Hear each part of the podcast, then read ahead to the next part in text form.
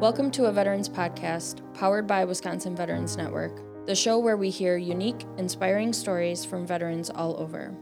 Veterans who've transitioned, who've overcome obstacles, and even those still struggling. We will learn all veterans have a unique story, one's filled with pain and triumphs, and we will learn no veteran is alone, no matter the path they took. We share their stories to help motivate and inspire the world, to help understand what it means to be a veteran and most of all, we share to give them a voice amongst the noise. You can find us at aveteranspodcast.com to learn more and how you can be a part of the show.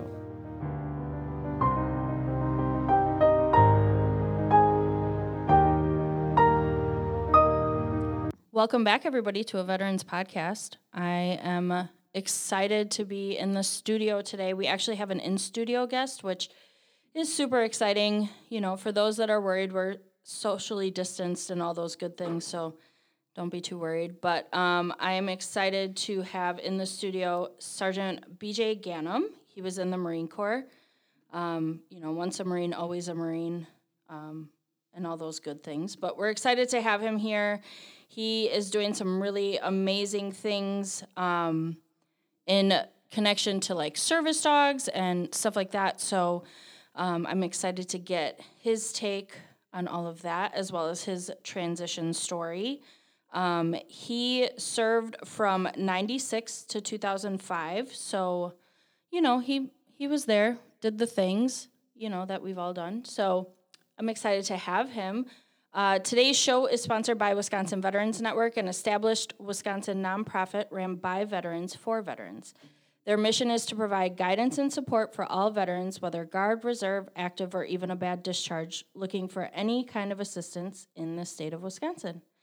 If you are a Wisconsin veteran looking for an answer, whether a simple question about benefits or are currently homeless, give them a call today. You can find more information about them at wisvetsnet.org or on our website at aveteranspodcast.com.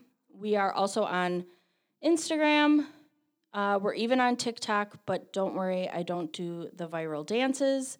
And oh, we're on Facebook too. So you can find us there at a veteranspodcast.com. All right. Well, welcome to the show, BJ. Thanks for coming. Hey, thanks for having us. Yeah. For having me. Sorry, it's, it's just me. You and all your friends. That's right. all, and all the voices in my head. We're hey, here. look, we're all here together. It's totally fine. So, um, why did you join the Marine Corps? Um, well, it's pretty simple. I graduated high school in 95 and I went to college at the University of Georgia Southern. And after a year of college, I was politely asked not to come back. Oh. so I don't I, even want to know. yeah, just mostly I uh, I went to a party in California and didn't make it back for midterm, so I ended up with like a 1.7 GPA, and apparently they they frown upon that. And yeah. so uh, to break it to my mom that I don't worry, I still have a plan. Um, after watching Legends of the Fall and imbibing in a few alcoholic beverages. I was inspired to figure out how I could be like Brad Pitt and just gallivant the world. Outstanding. And the Marine Corps seemed to be the closest thing I could find. So I uh, joined up and decided to go in December 15th. That way I got out in time for St. Patrick's Day in Savannah, which is a huge celebration. My 10 uh, days of leave happened. I graduated March 14th. So then I was right there for St. Patrick's Day. Had a great time with my family. Uh, woke up March 18th in West Palm Beach, Florida, and partied down there for a couple days, and then took a train back up. My cousin picked me up in Savannah. We went to Athens for a couple days. I came back just in time to kiss mom goodbye and jump on a bus and head to uh, Camp Geiger for infantry school. And at that moment is when it hit me that all the planning I did was just for boot camp. was solely for St. Patrick's Day. solely for St. Patrick's Day. I just thought about boot camp, and then I realized, oh, this is going to be four years. But it turned out to be uh, one of the better decisions I made in my life for sure.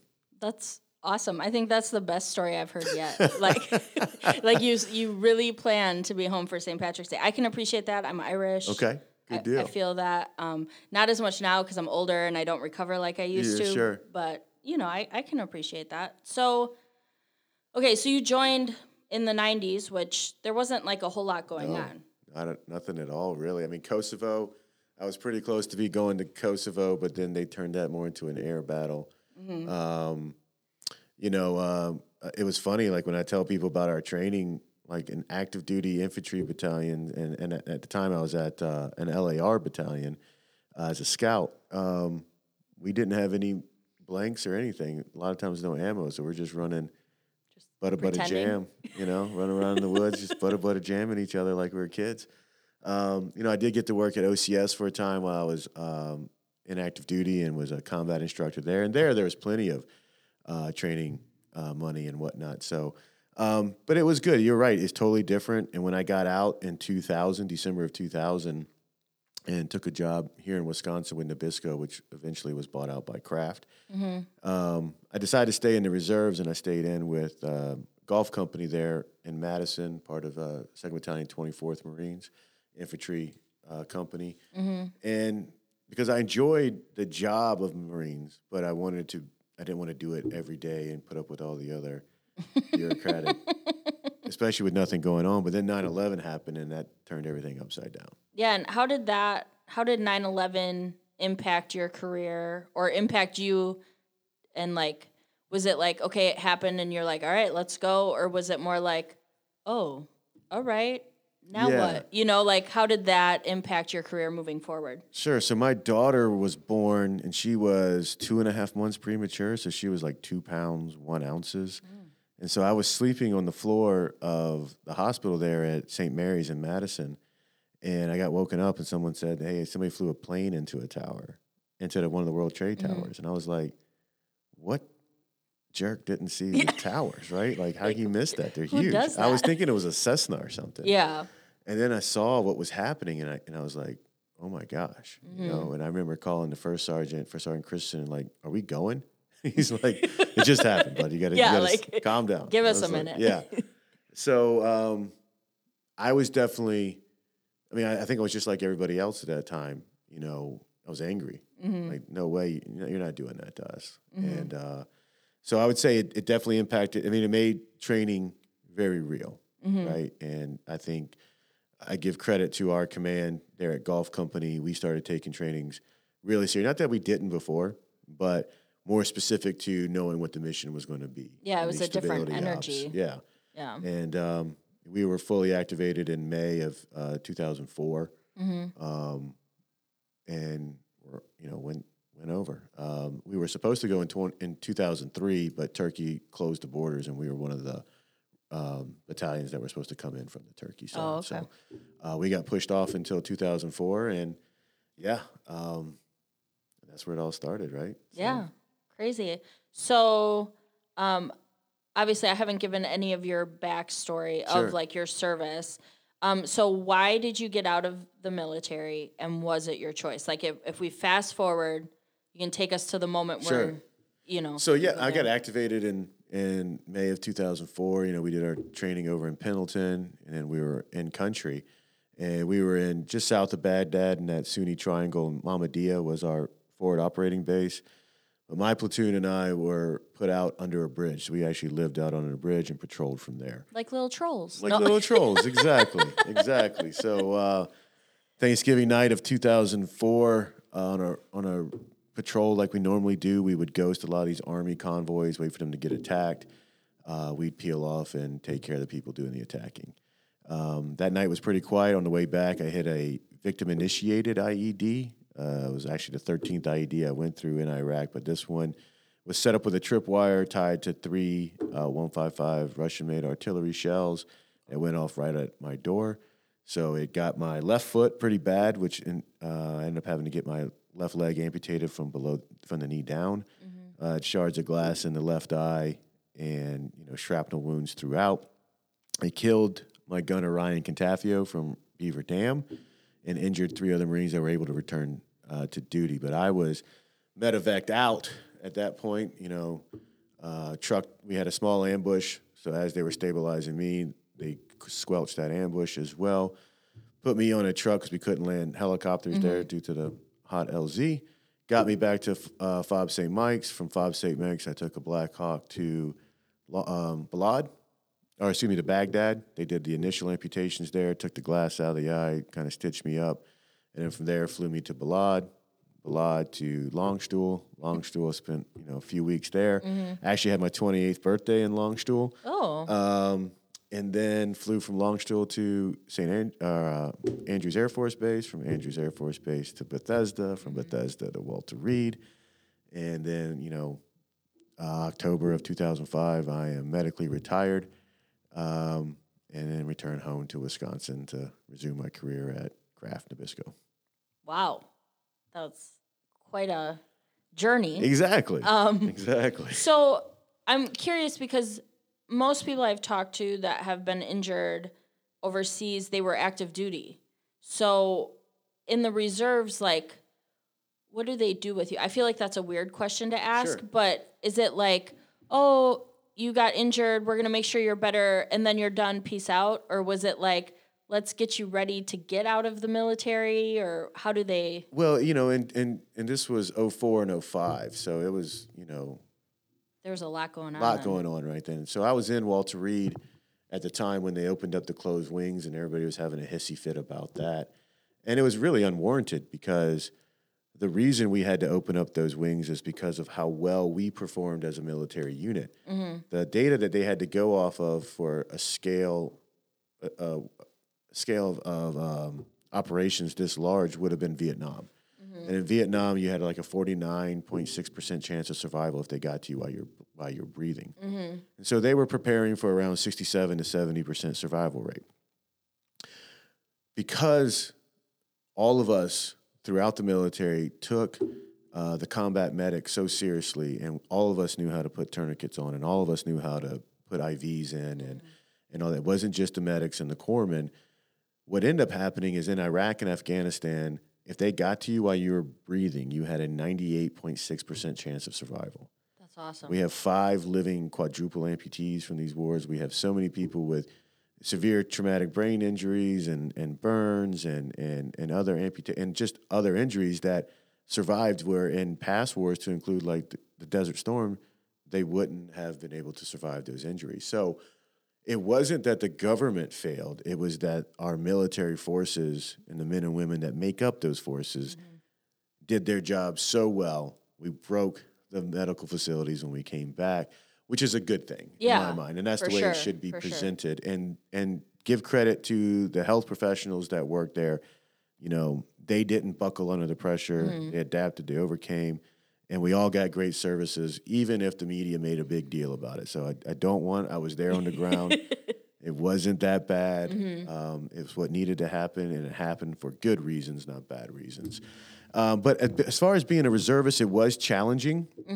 Um, but at the same time, we were all kind of in that same boat. So there was a lot of issues there. So being a Marine and being in Walter Reed, and that's where the majority of the amputees Yeah. were going to was was the uh, Walter Reed. And at this time, Walter Reed and Bethesda were two separate stations, and now they're combined. But um, so when I was at Bethesda, everything was fine. You know, we had a Marine liaison there, the Navy, everything was being taken care of fine. When I transferred over to Walter Reed, it got a little bit dicey because all the Marines were in the Malone House, which is kind of like a Fisher House or around, it's more like a hotel right there. okay. Um, and so they have like a little snack bar and the lobby. Mm-hmm. We didn't have meal cards because we weren't Army, so we couldn't really utilize the the military chow Yeah. hall. So we were paying out of pocket at the little canteen at the bottom of the thing, you know, six dollars for a hamburger, all Yeah. this other stuff. A microwave going, right? Or going to Burger King or Subway there around the PX, as the entities were working to try to figure out how to get us meal cards, Mm-hmm. and and that just goes to the bureaucracy of kind of government, right? It's just sometimes when you put too much on it, I mean, they lose common sense. This is on top of the fact that somehow I was uh, put on like the kill list wrongly, and so I was not paid at that time. Oh either. my goodness. So thank goodness for a nonprofit called Semper Fi Fund. Mm-hmm. Uh, they were there in the hospitals, and they started paying the bills. They started bringing us food. Um, we had other organizations around there bringing us food and other like celebrities wow. and digging. So, so people were coming together, which was a good thing. And so I Mm-hmm. didn't really feel any hardship other than just the confusion on top of Yeah. everything else, right? and they just, I feel like maybe they weren't expecting what happened. Right. you And- know, and so they had zero idea how Right. to even prepare for it. And with me being a reservist, you know, you don't have that dedicated uh, admin role like you would in active duty. I mean, they they are there, but they're kind of disconnected, you know. And those are all the things that we learned. I think we've integrated all those Yeah. uh, entities in better. Um, and I, th- I still think there's some improvements we can make. So yeah, there were some challenges in being a reservist, but one thing that I want to highlight is that you know everybody was doing everything they could. The, the only thing that really stood in the way was just all the bureaucracy of government, Red tape. red and- tape, and but the people on the ground were doing everything they could, and and and even inventing ways, especially the people outside the government, can be a lot more dan- dynamic, mm-hmm. and is one thing that you know. I always try to point out when we try to ask our government to do more, we've got to understand that they have extreme limitations, Yeah. especially being able to be more dynamic and and understanding as things change, they can't change as fast as mm-hmm. some of these nonprofits can. So that was one of the good things, and and like I said, it, it's always a learning experience. But yes, being a reservist and being injured was a little bit more challenging, but the Marine Corps model is always faithful, and those men and women that were on the ground, and even the Army and the Navy and everybody else, they all did what they could to ensure that we had, they did everything they could to speed up the process. So, um, again, hats off to them, but you're not going to know these things until you actually Yeah, until you actually have the, the systems and where you realize, oh wait, this doesn't work because of this reason. for sure. Yeah. So did they have like I don't because you weren't active duty, was there like transition classes that you took after like your injury and then coming back to kind of reintegrate back in or was it kind of like okay, you've gone through your whole recovery program. Have a good day. It was and and to to be fair, I was pushing to get out of there sooner. So I was one of the fastest ones to get out of there. Mm. And I had a job waiting and you know, I've gone through T8 through TAPS programs Mm-hmm. before when I got out the first time. Um, And how so- did you feel about that TAPS course? We ask everybody how they feel.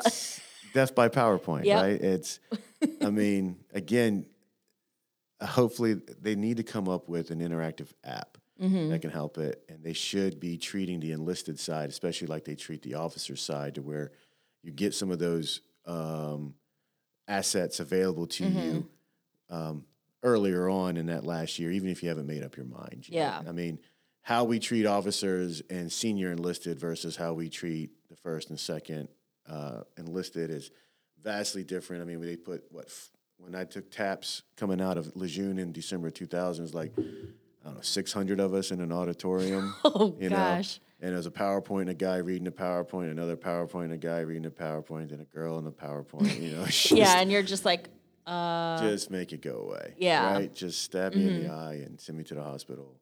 I'll go out that way. But you know, it, it, it's one of those things that um, I think they do need to invest Mm-hmm. in. I'm not sure what they're doing now, but at the end of the day, you know, we've also got to do a better job as individuals in the military and preparing ourselves and doing that research as Yeah. well. So, uh, you know, it's it's a um, it's more complicated. Hopefully, they're getting better. But yeah, I found not that much value in it.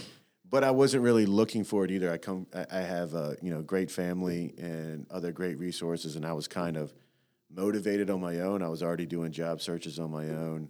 Um, I I paid for some resume mm-hmm. help and stuff mm-hmm. like that. So I was able to circumvent having to wait for you know the, the government option, which is Yeah. always never as good as mm-hmm. as what you can do for yourself or what another private organization can do for you just because of it has to be the lowest common denominator when it comes from the government. So TAPS is always going to be lacking.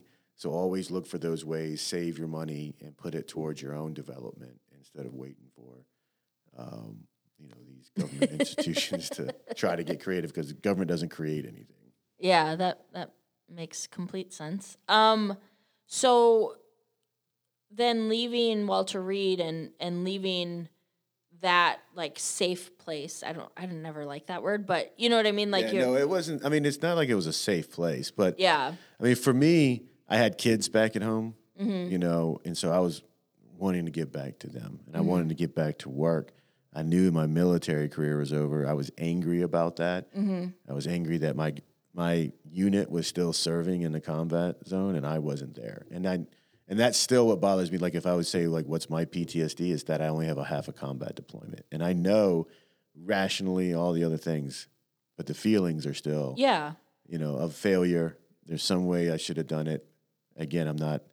Don't anybody call me and be worried about like, no, I'm not doing anything. I'm just being honest about some feelings. All right, let's just calm down. You know, I take my medication. I'm not a threat to myself or anybody else, but I don't like the fact that I got injured. And you know, when you're planning Yeah. for this, you think about going there and the job you're going to do, and you think about you know if you don't come home and you making sure that everybody's taken care. You don't really think about the middle part. Yeah, you don't think about like so I I'm coming home, but I'm not coming home the same person when I left. Right.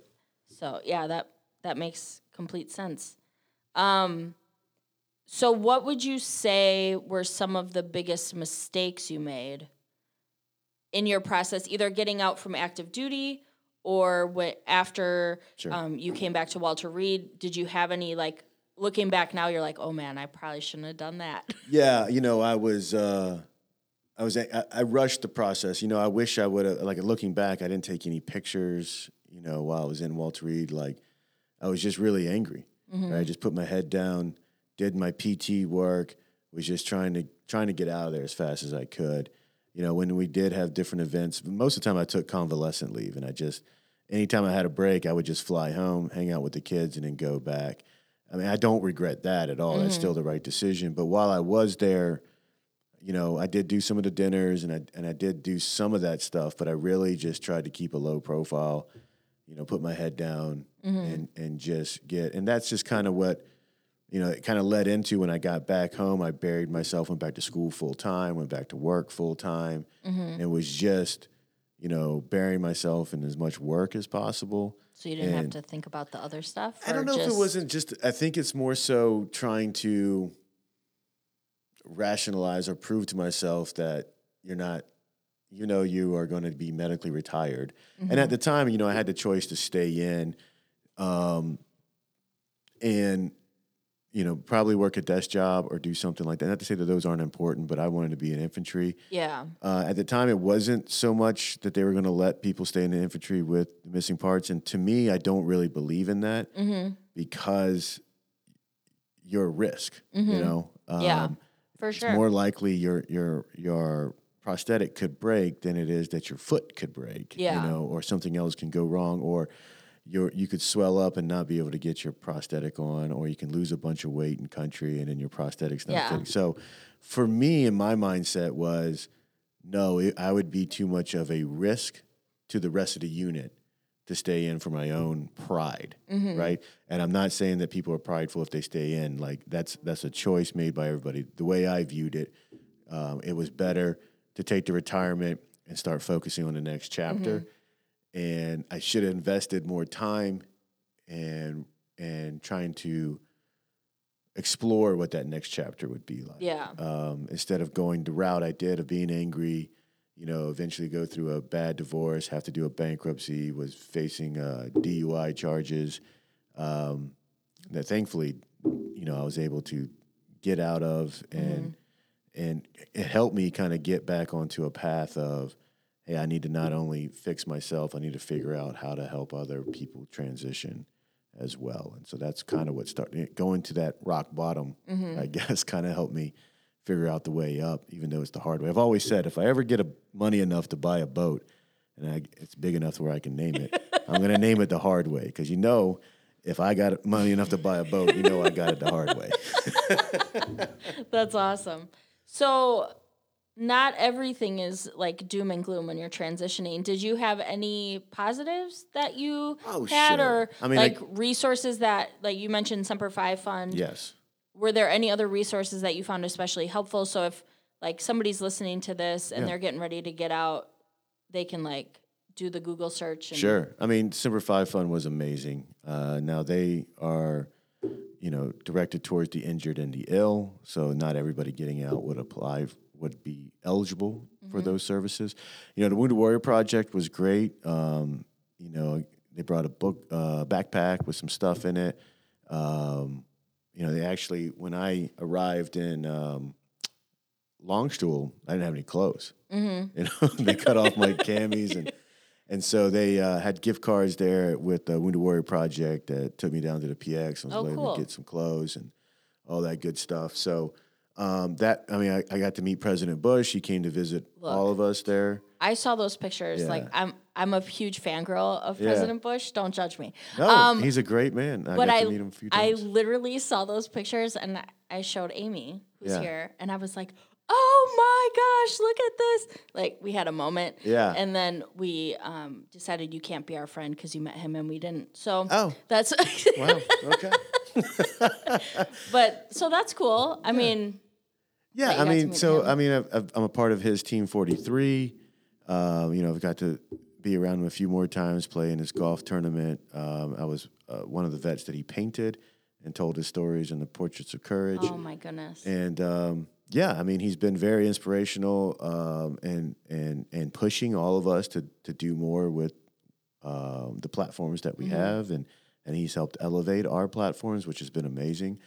Um, you know, the the the the way people came around all of us was a positive. Mm-hmm. You know, um, obviously the government has its, its limitations just because it's the government, but the people inside, for the overwhelming majority, good folks and people really trying. Um, I know that my physical therapist at Bethesda, um, when he got out of the Navy, he moved to Madison, where he's from, and is a physical therapist at the VA still. So I've had the same physical therapist for now 16 years, that is amazing. right? That's And so cool. Mm-hmm. Yeah. So I mean, little things like that, and and again, like um, our veteran community, right, and the people that support us, they have been the, the main positive in all this. Mm-hmm. Yeah. and all of us trying to come together and figure it out. Um, without becoming the next entitled population of this country, like that's one Mm-hmm. thing that I always worry about is that we got to keep our um, our images intact because we are trained to adapt, overcome, Mm-hmm. right? Improvise, adapt, and overcome. So again, we do we do need some services in place, but we really need to be careful of, in my opinion, you know, let's ask what we can do first before we ask what the country can do for us. That's awesome. I just want to go back in case our listeners, I was going to call them viewers, but in case our listeners don't know, can any branch of the military use Semper Fi fund or is it strictly a Marine? They thing. they there are they do have um uh arm so they have the Americas Fund now too. So I think it's actually they're calling themselves the fund now. Oh, Um, because Army, Navy, Air Force and, and so all that. anybody can. anybody that's ill or injured. Okay. So and so they have some other and I've and I've been um so I left Semper Fi Fund in 2017. Because you worked for them. I did, right? yeah. I, I went to work for him after I was Dane County's veteran service officer for a year and a half.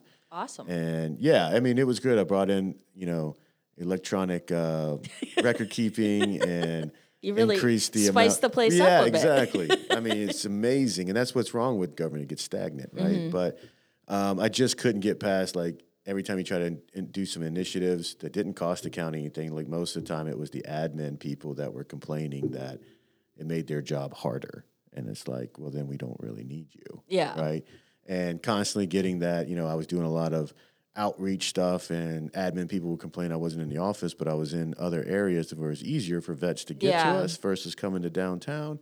And it was just, it was, I felt it was a toxic environment, um, being that the way the government has traditionally been set up to do these services, it's, you know, it's not set up to be dynamic and try to serve as many people. Well, and sometimes you got to meet the veterans where they're at exactly. because they're not really super excited Right. to leave where they're at. Right, and I know I think it's it's getting better. Mm-hmm. Um, I know that the the veteran service officer that's there now, Dan Connery, is a really great guy. Um, but again, government is limited Yeah. in, in what it can do, and what we're seeing in the nonprofit world. Um, you get to see more competition. We have forty eight thousand veteran centric nonprofits in this country Wild. wild, but you know, a lot of them fail, which is good. Yeah. You know what? That's the problem with government is that you have failed programs across the board, but you have no way of getting rid of them, Mm-hmm. and or no way to um, make them more dynamic. So um, when I left and went to work for Semper Fi Fund, I mean, I was going backwards in my pay scale, right? I leave the Yeah. corporate world, go to government, leave the government world, go to nonprofit, and but it was very fulfilling in what I Mm-hmm. was doing and being able to actually meet the meet actually fulfill the needs better. That's cool. That's cool. So now, where are you now? so you've now? you've transitioned. You hit rock bottom. You didn't buy a boat, Nope. and now what are you doing? And where did your transition take you? Sure. So when I got back, I went right back to school, right? And I was working on a business degree. Did you make it past the first year this time? I did. Uh, Outstanding. well, I think I got kicked out of one more college. Oh, you know, come but then- on. but then I finally got it, and I understood. And and what I ended up doing was switching from business to social work.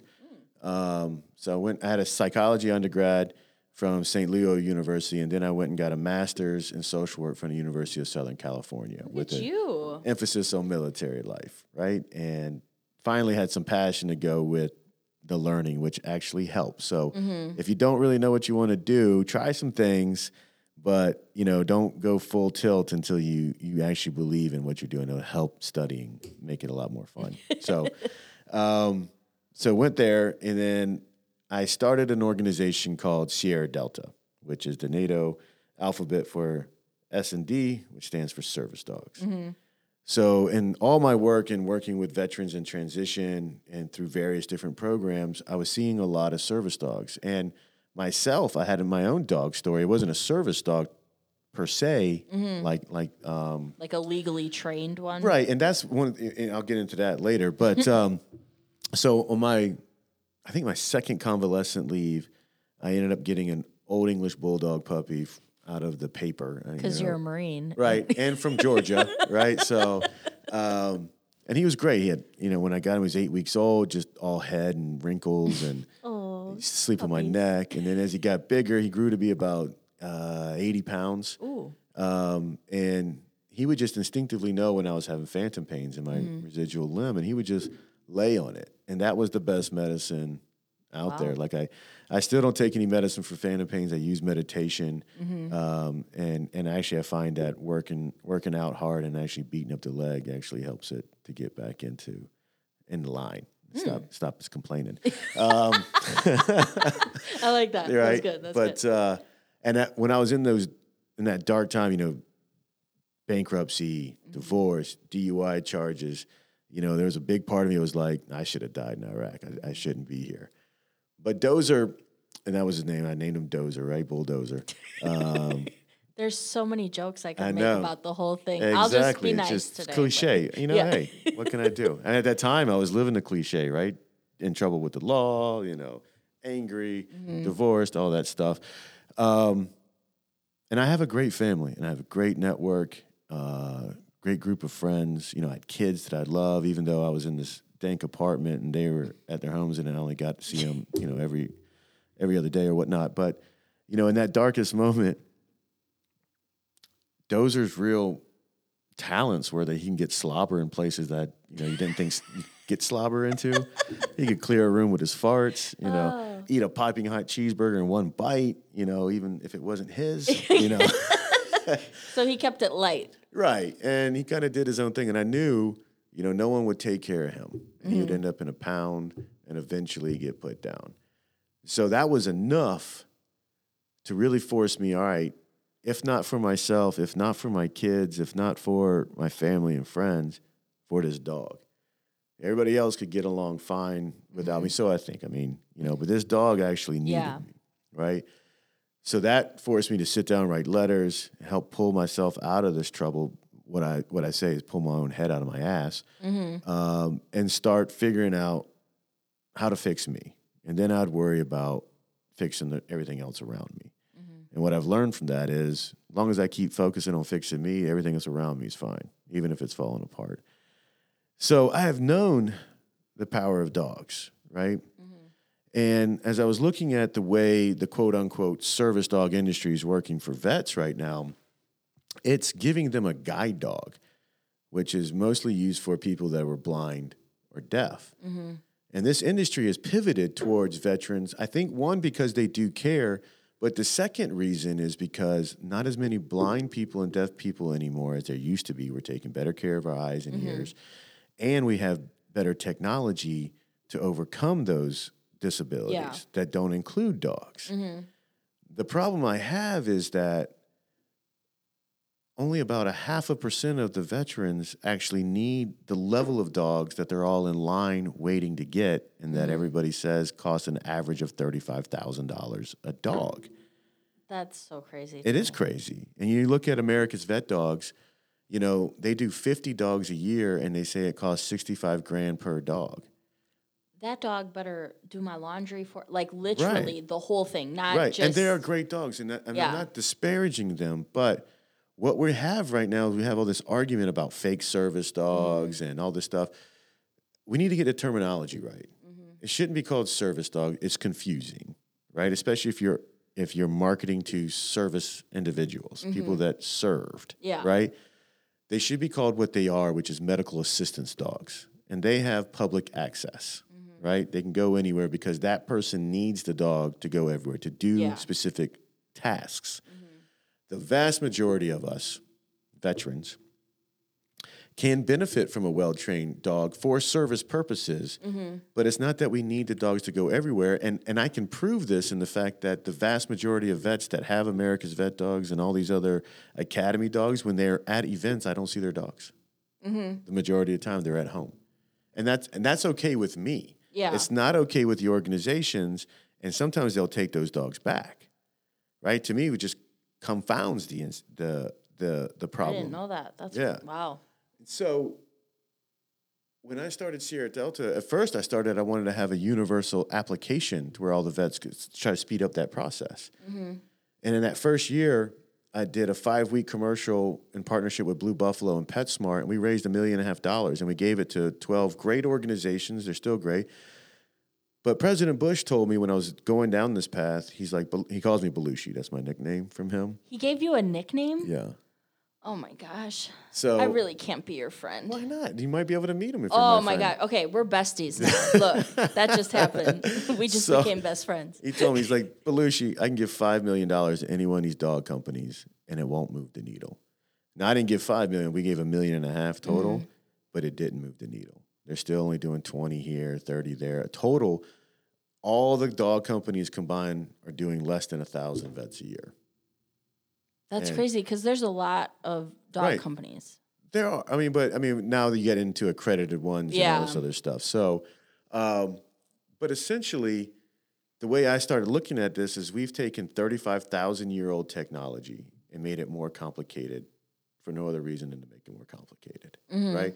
So eventually, I actually in 2018, I was diagnosed with lymphoma cancer, and so I had to go through the chemo, the Oh, radiation, and all that stuff. And it was there in that time that I was thinking about how I can make Sierra Delta better. Like, how can I help more vets and more dogs? And I started thinking, like, we don't need public access. Like mm-hmm. that's that that shouldn't be the only choice. It's public access or you're on your own for a pet, mm-hmm. right? There had to be something in between. So I came with this life buddy concept, right? To to almost make it not seem like therapy, mm-hmm. right? So any do- and what Sierra Delta does is we help provide training based on the veteran's needs and wants with their existing dog. If they don't have a dog, we help them find a dog through shelters or even with a partnership with the Semper Fi Fund, they will actually buy dogs for certain veterans and we continue on with the training. Mm-hmm. Because what we're seeing is that there's not really good follow up in any of these training programs, right? And so what I wanted to do was build a community where all vets could come in. And that's one of the things that I'm really proud of. At Sierra Delta, all you have to do is serve. Mm-hmm.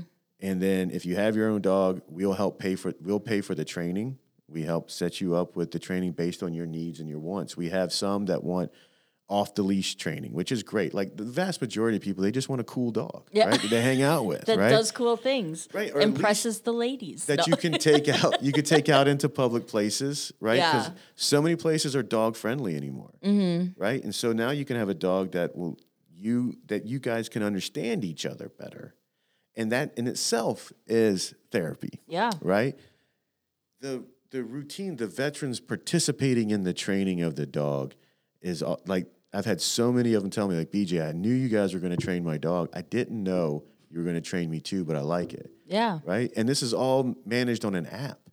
And then we've gamified it. Mm. So they get badges, they get rewards based on what they do with their dogs, you know, and training wise and playing games with their dogs that reinforce that training. Because when you look at the traditional model, what it is right now, when these people go to these academies, they sit on a waiting list for three years. They show up for seven to 14 days at a place. They, you know, work with all the dogs in the beginning, and then the trainers decide who's getting what dog and then they work with that dog for another few days and they send them home. Then it's the next class. Well, the majority of these people have PTSD or TBIs. Mm-hmm. Most of us are from lower social economic backgrounds and probably didn't do that well in school, i.e., how I got in the Marine Corps in the first place, right? Yeah. So, how do we expect that training to stick? And I I mm-hmm. know you spent a year and a half with the dog, and that's great. But there's two two pieces to this equation. Mm-hmm. And why is it that the dog's getting a year and a half worth of everybody's attention, and the vets are getting 14 days? Yeah. Get the picture taken. Let's go fundraise, mm-hmm. and then on to the next one. So, and I'm not saying, listen.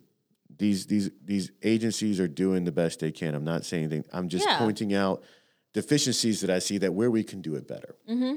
And so the way we approach it at Sierra Delta, we have this whole digital platform built. Okay. They come in, we have ID.me integrated so we can verify service within 30 seconds. Yeah. Right. And if we can't, then we start working with the, the branches to figure out where the, the issues are. Mm-hmm. So we can verify service quickly. 72% of Americans already have a dog in their home. And the vast majority. I have majority. a great dog. She's Right. pretty. So the vast majority of veterans come to us already have a dog. Yeah. So we start there, right? Let's put some training on the dog, Mm-hmm. right? If it makes sense. Sometimes they might be too old, or it's more so their wives or their husband's dog or their kids' Yeah. dogs or or something else. And so then we'll help them make a decision on what dog to get. But we we want the veterans to have a say in this. And one of the things that a lot of these other agencies do is they'll sell naming rights to donors. Five, ten thousand dollars, they get to name the puppy that's going to go through the training for the year and a half before it gets to a vet, right? This way, the vet gets to name their own dog because Which is important. which is important, right? Yeah. Because they usually have somebody, you know, a fallen member Yeah. or something that's important to them to name that dog. So the amount of donors that contact me, BJ, we want to be able to name a dog. I can't do that for you. And I know I lose money yeah. that way, but I also know the vets appreciate it in the fact that for sure. they get it's not they don't appreciate the dogs they get for the other way, but again, we're only talking about a fraction of the percent of the veterans that are even going to get that dog. yeah. So And there's a connection when you're naming Exactly. your own dog exactly. something that means something to you. Right. And there's something to be said about even if these these academies, I mean, they already have a ton of money, it looks like, um, and they do a great job, but they can't fulfill the need. Right. Out of the 18 million vets that exist right now, it is estimated that 150,000 need a medical assistance public access dog. They're only producing a thousand dogs at best a year. That means it's going to take them 150 years. And we don't have that time. We don't have that time. What we do at Sierra Delta is, and this is why we allow healthy vets, vets that didn't deploy, didn't have anything. Mm-hmm. Hey, man, we want you in this community. We want you to love a dog because we look at it as preventive maintenance, uh, preventive medicine. It's Mm-hmm. Yeah. inclusion, it's community. It helps them to get re-engaged. And there's no, if they just want basic training, that's fine, Mm-hmm. right? They just want a dog that's going to sit with them on the couch while they watch Netflix. Cool Netflix and right, chill. right. You know, um, or you know, for me, like I just adopted a German Shepherd uh, Collie mix last Oh, September goodness. from. That's a hairy dog. it is and uh, high energy. He was locked in a cage for the first year of his life. Was severely underweight uh, and a lot of anxiety issues. Mm-hmm. Right. Um, so most of these people say that a guy like me is not a good fit for a dog like that. I say you're wrong because Yeah. I know me better than you know me. For real. And he's been great for me. He's helped me lose 15 pounds. I've helped him gain 30 pounds. That's My kids wanted a dog that would they could play with. And that's the other thing that these agencies uh, restrict. Your family's not not supposed to inter- interact with the dogs. It's supposed to only be for the person. They treat it like a medical device, and I don't And I think that's wrong. Yeah. Because that dog still needs time off too. Right. And that dog is still a soul. This isn't like Mm-hmm. my prosthetic. Somebody had tried to say, no, this is like your prosthetic, and all these vets should have access to it. And I'm like, the vet should have access to it, but it's not my prosthetic. I Yeah. can throw my prosthetic out the window and nobody's hurt, right? That's an awful analogy. Oh right? But you can't throw a dog out the No, window. please right? don't. no, please don't. This is a soul. This is a Yeah. being, right? It's still an animal, but it's it's a living being, and, and everybody that's ever owned a dog knows, Mm-hmm. right? You have a connection with the dog, and that's important, and that's what we wanted to focus on, right? And then putting training and regulation around that. Mm-hmm. Again, another barrier to these service dog uh, organizations is that you got to have a doctor's note, Mm-hmm. right? I surveyed all the medical colleges across this country. There's not a single one teaching doctors how to prescribe a dog, right? so this is laugh, nothing more than an opinion. Again, you see the just the hilarity Yeah, in all crazy. this, and then you you put the money and the time, Mm-hmm. and then how few are getting served. We should be outraged, Yeah. Mm-hmm. right? We we got to do better, and it's not to say that these academies need to spend that much money for the ones that have the most need, Yeah. right? We've helped a vet get into an uh, um, an academy that was deaf and blind. They're going to need that level of support. Yeah, for sure. We help other veterans get training through professional dog trainers that aren't academies but are capable of doing this training at ten to fifteen thousand dollars, Mm-hmm. right? And sometimes there is a a a bred dog for that because the needs are much more. But again, the ninety nine percentile of us Just want a companion. just want a companion, right? Mm-hmm. And there's plenty of dog friendly places, so we don't need to have this argument about public access. And not to mention, public access is nothing more than a test, Yeah. right? It's the Good Canine Citizen Plus Plus test. So if a veteran and their dog continues on the training in our Sierra Delta model and they can pass that test every single year, we can grant them public access Mm-hmm. because they we have the video. We do it all in video. We put it on our servers. Yeah. If anybody questions it, we've got it. We've got verified thing. The only thing that and but the majority of vets don't want to take a dog everywhere. Mm-hmm.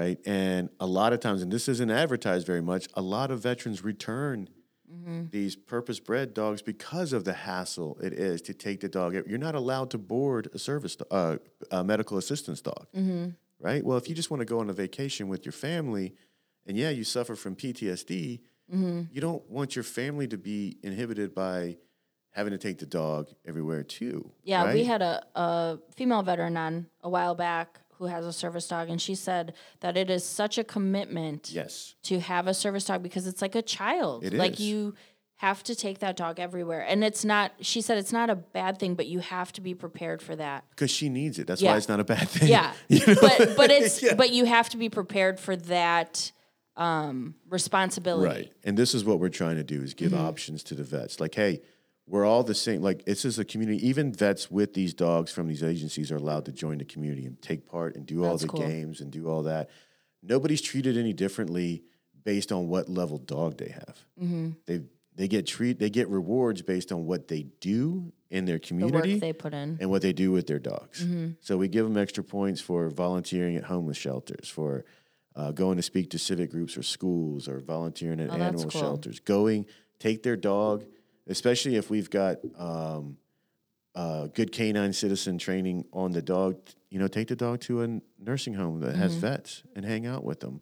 Right? Mm-hmm. and you're getting the vet out of the house. Getting the vet I see out what there. you're doing. Exactly. I- and this is what, it is, doing. right? We're training the vets exactly like we train the dog with Yeah. positive reinforcement, right? That's cool. And it's simple things like they get discounts to they get free gear, they get discounts to certain products. You know, hopefully as we get bigger, we'll get more companies donating products and we can put mm-hmm. that into we also have experiences. So I captain a flag football team and we pulled that into Sierra Delta now and putting it around that anybody in the programs can earn a way to be able to play on that flag football team that plays against NFL alums before Yeah. the Super Look, Bowl. we didn't even get a chance to talk about that. Like, right you know so there's ways to do this better and engage the whole the whole veteran population Mm-hmm.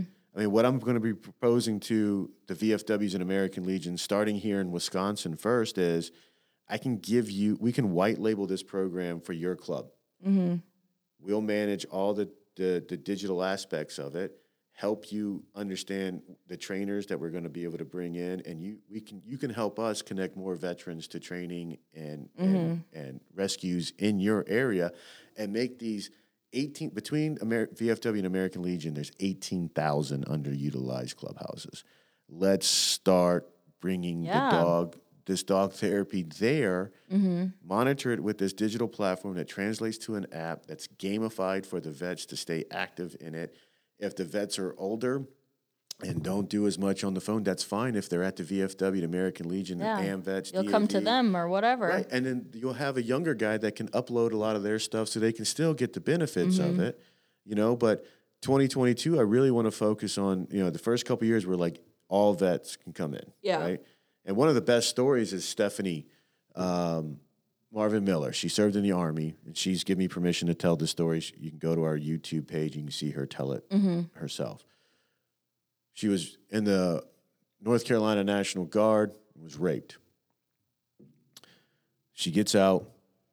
She is turned down by, I think, 13 or 14 service dog academies. Finally, in America's Vet Dogs that turned her down because they don't deal with military sexual trauma did contact me to see if we can help. We got her into Southeastern Guide Dogs. Mm-hmm. Within six months, she had Leland.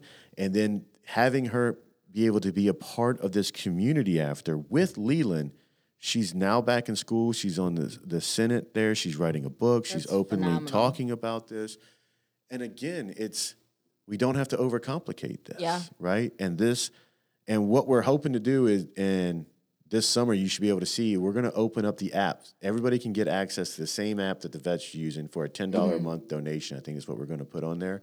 So instead of getting a calendar Yeah. or, you know, a bunch of return labels or Something that's useful. Right. You can use it for your own pet. And then the best part about it is instead of waiting for our newsletter, you can see what all the vets are doing. That's and you cool. can follow the ones that you want to keep track with. You can post your own pictures and engagement. It's essentially a social media platform that's just centered around dogs. I'm about to sign up right now. like, you're talking about this, and I'm like, Yeah. this is great. You Like, just go to sierradelta.com. Veterans go right to the veteran application. Mm-hmm. You fill out the ID.me stuff, and then you get a link to set up an appointment with the veteran coordinators. Mm-hmm. You talk to them. Then they send you over to Stephanie. She gets you on the app. And then once you have your dog, or you've already had your dog, you Mm-hmm. go talk to Derek or Tony over in Canine Training, and they're they're veterans too, and they're master dog trainers. They get you set up with training in your area. We pay for it. That's you so got cool. this app. We help you upload it. We help you learn about asking for permission in places that, if especially if you get to good canine citizen, you Mm-hmm. can ask for permission. We've got vets that are in apartments that don't allow dogs. Their dogs aren't technically Mm-hmm. these medical assistance dogs, but because they know that they can call us if they have Mm-hmm. any issues, they're allowing these vets to bring these dogs into Well- their apartments with them. and we worked with you Yeah. with a vet Yeah. who needed a similar situation, and Yeah. I mean that's that's really how we found out about Sierra Delta at VetsNet was Right. through that. But I think it's a, a phenomenal program because you're not just helping the dog. Right. you are like I'm listening to this and I'm like, man, this might help my funk that Right. I'm in. Like Yes. just getting out there and it's a, a competitive thing and we all like to be competitive and well, let me see how many badges I can get and whatever. Like that draws people in and especially veterans. Like it's a community that of other people who get it Yeah. without having to talk about it. Right. Because we're focused on the dog. Yeah. And that's great because every tense conversation, the first thing I do is as I show, hey, here's my picture of my dog. Yeah. Then everybody else breaks out a picture of their dog. and then we all get back onto that level playing Yeah. field. So dogs are a great equalizer, right? Yeah. You know, we're coming up with a uh, dog walk kit. Mm-hmm. You know, because we got third party fundraising because we really want to engage the community to get behind us, so we don't have to put a ton of fundraising dollars behind us Yeah. you know and so by allowing our vets you know you become an alumni as soon as your buddy passport is complete. That's what everything that houses all your dog's information. Mm-hmm. Even if you haven't started training you're immediately alumni then. And then your training journey is between you the dog mm-hmm. and the trainers right? Mm-hmm. And the level of access and support like as far as um, if you have a if you've passed all the tests and you have a medical assistant service dog Yeah.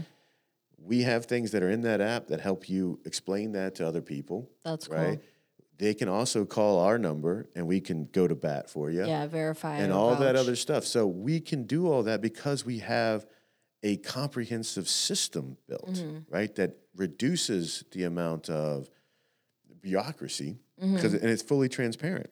And so this helps, and by building a national brand for vet, you know, and having three different categories. You know, just your basic pet, you have the life buddy, and you have what's called a, an assistance, medical mm-hmm. assistance dog. You know, public access, all that stuff. It's easy to understand. The mm-hmm. vets know where they are. They know what they have to do to get there. Because mm-hmm. sometimes, what happens more often than not, everybody comes in a program. I definitely want a service dog, right? And I'm fine with picking out my own dog. I understand if if it can't be guaranteed because 30% of those purpose bred dogs wash out of service dog training Yeah. too. So, you know, so they understand that, but they get halfway through it and they're like, no, I'm good. I'm good here with just good off the leash training. Mm-hmm. Like this, my life is better. Like most of the grocery stores in Wisconsin have on their on their windows, all dogs welcome so long as they're well trained, well or well behaved, well groomed, Yeah. and on a leash. Right? Any dog can be asked to leave. Mm-hmm. And that's what everybody's going towards because there is no real regulation over, you know, these medical assistance Yeah. dogs. And there's no real enforcement. And I don't know how you're going to do it. And that's what scares me for the veteran population because we've already got enough of us entangled with law enforcement and the criminal justice mm-hmm. system due to, you know, legitimate issues. To start, there's a lot of states that are passing fake service dog laws. Mm. And that's Yeah. going to land solely on us, mm-hmm. right? And the problem is, is that you have a veteran who is motivated, who can improvise, adapt, and overcome, and is looking at the fact that, hey, I can't get into these dog programs, but why can't I just adopt a dog or get a dog and work on training myself or find a trainer? Mm-hmm. But doing it on your own doesn't always play out. Yeah. Whereas you have a community like Sierra Delta, we are a veteran service organization that focuses on dog therapy. Yeah. Right. And that's what we do. We're not a dog company, Mm-hmm. right? But we're going to help. If all 18 million vets want a dog, we're going to figure out a way. And We're there are go- plenty of shelters, Plenty of shelters that are looking for people Right. to just come get these dogs. And we've got plenty of dog trainers. Oh, and better yet, I've got an apprenticeship program that we wrote and has been uh with our partners at Fastport. Um, and it's been approved by the Department of Labor. It's called the Life Buddy uh, Apprenticeship Program, Sierra Delta's Life Buddy Apprenticeship Program, to where Mm-hmm. people can apply to learn how to become a dog trainer. So That's then, cool. um, companies like Sit Means Sit is here in this area and in Mm-hmm. Madison. They have 140 locations. PetSmart, Petco, anybody Mm-hmm. that has dog training or is a dog trainer can hire on these apprentices. They get tax benefits from the IRS, and then the Department of Labor pays that apprenticee, that apprentice, excuse me, a two-year cost of living stipend to learn the trade. Right, because this isn't brain surgery. It probably only takes about two years to learn this, Yeah. and then it takes longer to get better at it, just like Mm-hmm. anything else. But opening up avenues so that we can create more around this, so that we can serve more, so Mm-hmm. that we can help not only more vets, but more dogs. I mean, just in large breed dogs alone in this country, and I only researched large breed because majority of vets want a larger breed dog. But don't knock the little ones. I'm not. I mean, I we want helped- a teacup helped a- Yorkie that I'm going to train. That's what. That's, my new goal. Listen, uh, we helped a vet that was a Navy corpsman.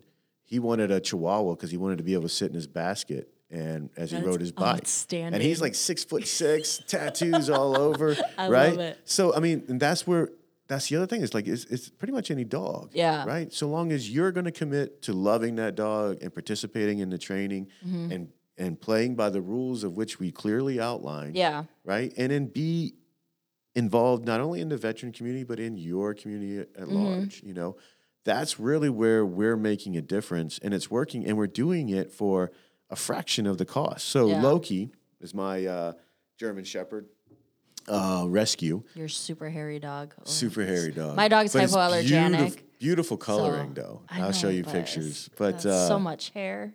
yeah, and he doesn't really shed them. I mean, I brush him Yeah. a lot too, so uh, we keep that under control. But so again, high anxiety dog locked in a cage Mm-hmm. for the first year of his life, uh, underfed, right? So super, super high anxiety at first. We went. We started going to sit means sit. We did five weeks of training. So, um, and then f- after that, we have unlimited group training that we Mm-hmm. can bring we can go to as much many times as we want to, or we can also increase other. That costs Sierra Delta one thousand nine hundred and sixty-four dollars. And I have taken Loki to restaurants that allow pets, and he's laid down under the table. He barks a little bit. We're still working on that. We want we want that to go away, but he doesn't bark excessively. Yeah. Right. You know, usually if I tell him quiet, he'll do it, but we don't want him to do it at all in those type of situations. But that takes time. But if you look at that, and again, got me out walking, Mm-hmm. especially during this COVID time, like I could able to focus on just playing games with him. I could incorporate. I have two young boys at home they're Mm-hmm. seven and five, you know, but it's not their responsibility yet. Yeah. But they can still play with him. He's not. He doesn't need to work as much as say a medical assistance Mm-hmm. dog, which is why I'm saying like these other groups are important. They're just a fraction Yeah. of the percentage, though, we can do a lot more for a lot more dogs and a lot more people through Sierra Delta. And then all those people that get those medical assistance dogs through those other great organizations can also, they just get fast tracked right into the community and can start playing the same games and getting the same rewards. That's cool. And and what we hope is by opening up this app to the American public, they can start seeing where these veterans are getting training and they can go invest in their own dog relationship as well. And then we can naturally reduce the amount of dog incidences that are out there that are driving these criminal uh, laws to be put on the books. So let's utilize the carrot instead of the whip, right? And let's reward veterans for getting better. I mean, I don't know how many times I told the VA, like, hey, what if you rearrange this and you reward them for actually getting Yeah. better instead of punishing them for getting better? Yeah. And that's what scares me about the PAWS Act that everybody's pushing to try to push through because when you read the PAWS Act, they are requiring that veterans have to go through a uh, evidence-based model and fail that before they can get to the VA paying for a service dog. And then it says if the veteran shows any um, improvements with the service dog, the VA can take the dog back. So I don't Oh understand why everybody's have no pushing. words. No words, right? No words. and so it's again, it's and right now currently the VA is paying 2.1 million dollars in 181 service dog or medical assistance dog Yeah. insurance packages, medical insurance packages. Oh my goodness. And so everybody that's cr- crying that the VA needs to pay for this, no. In 2019, in this country alone, we spent $75 billion on pet accessories. 75 billion. I can believe it. I know where most of that money went. Right. It's in my so living room floor. how we built Sierra Delta is that we can do profit shares with these countries. If we got 1% of that total spend, just 1% of it, that's $750 million a year. Mm-hmm. We could provide training and support for almost every single vet and their dogs with that type of money.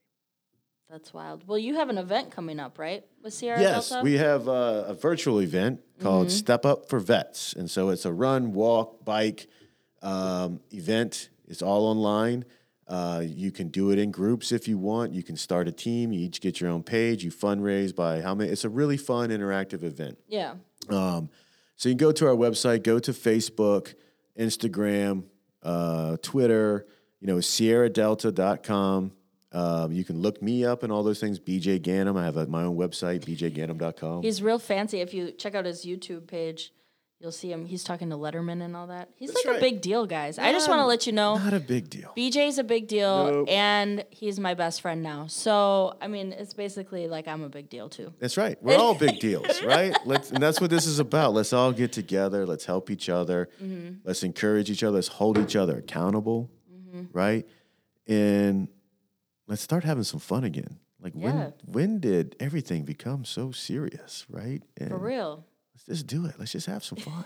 Well, I'm so grateful you came in. Like, this is like a breath of fresh air, honestly, just to like have this real conversation and to learn so much about your organization. I really think that this is something that so many vet- veterans could benefit from. Yeah. And so I'm I'm grateful that you came in today. Thanks for coming in the studio too. It's kind of fun. Well, I, I like to be in person. It's hard. I mean, Zoom, you can only take so much of it, or the hangouts and everything else. I mean, they're it's vital. Thank gosh they were there. You know, I got my degrees. You know, utilizing the blackboard and all that stuff. But uh, you know, it, it is good to be in person. And I hope to see your name on the applications. Look, I'm I'm gonna go home and me and my fiance are gonna sit down and I'm about to tell him he has to buy me a toy Yorkie so that I.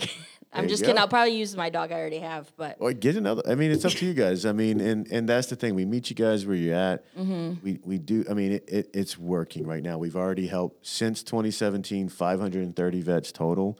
We've got 300 in the pipeline right now that we're That's actively getting set up for training. We have a goal this year. If we can raise three million dollars this year, we'll be able to put a thousand new vets into training. that's that means that we'll equal the total amount of all the other dog companies combined for vets in one year. Well, and even just the the things that you are f- fixing for vets included in this. You know, we we talk a lot about 22 a day. Yeah. And we talk a lot about PTSD and we talk a lot about all these things that us as veterans deal with on a daily basis.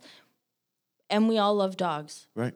So let's just like Put put it all together. and Right. you know work on it. Look, now you're taking care of 18 million vets. Yeah. And you're helping the, you know, probably 1 million dogs a year find a, a legitimate home. I mean, Mm-hmm. Yeah. the other things I think we can grow into is have a foster program where veterans don't want to take on a dog right now. You know, they, they can just want a buddy foster. for a little while. they can foster and start the training, Mm-hmm. right? And start doing that in the app and working with trainers. And then when the vet that does want a forever dog, now we got one that's already started, Yeah. or whatnot. You know, I, 2022, I really want to focus on getting older dogs out of the pound into to older vets, and then support them with training Mm-hmm. as well.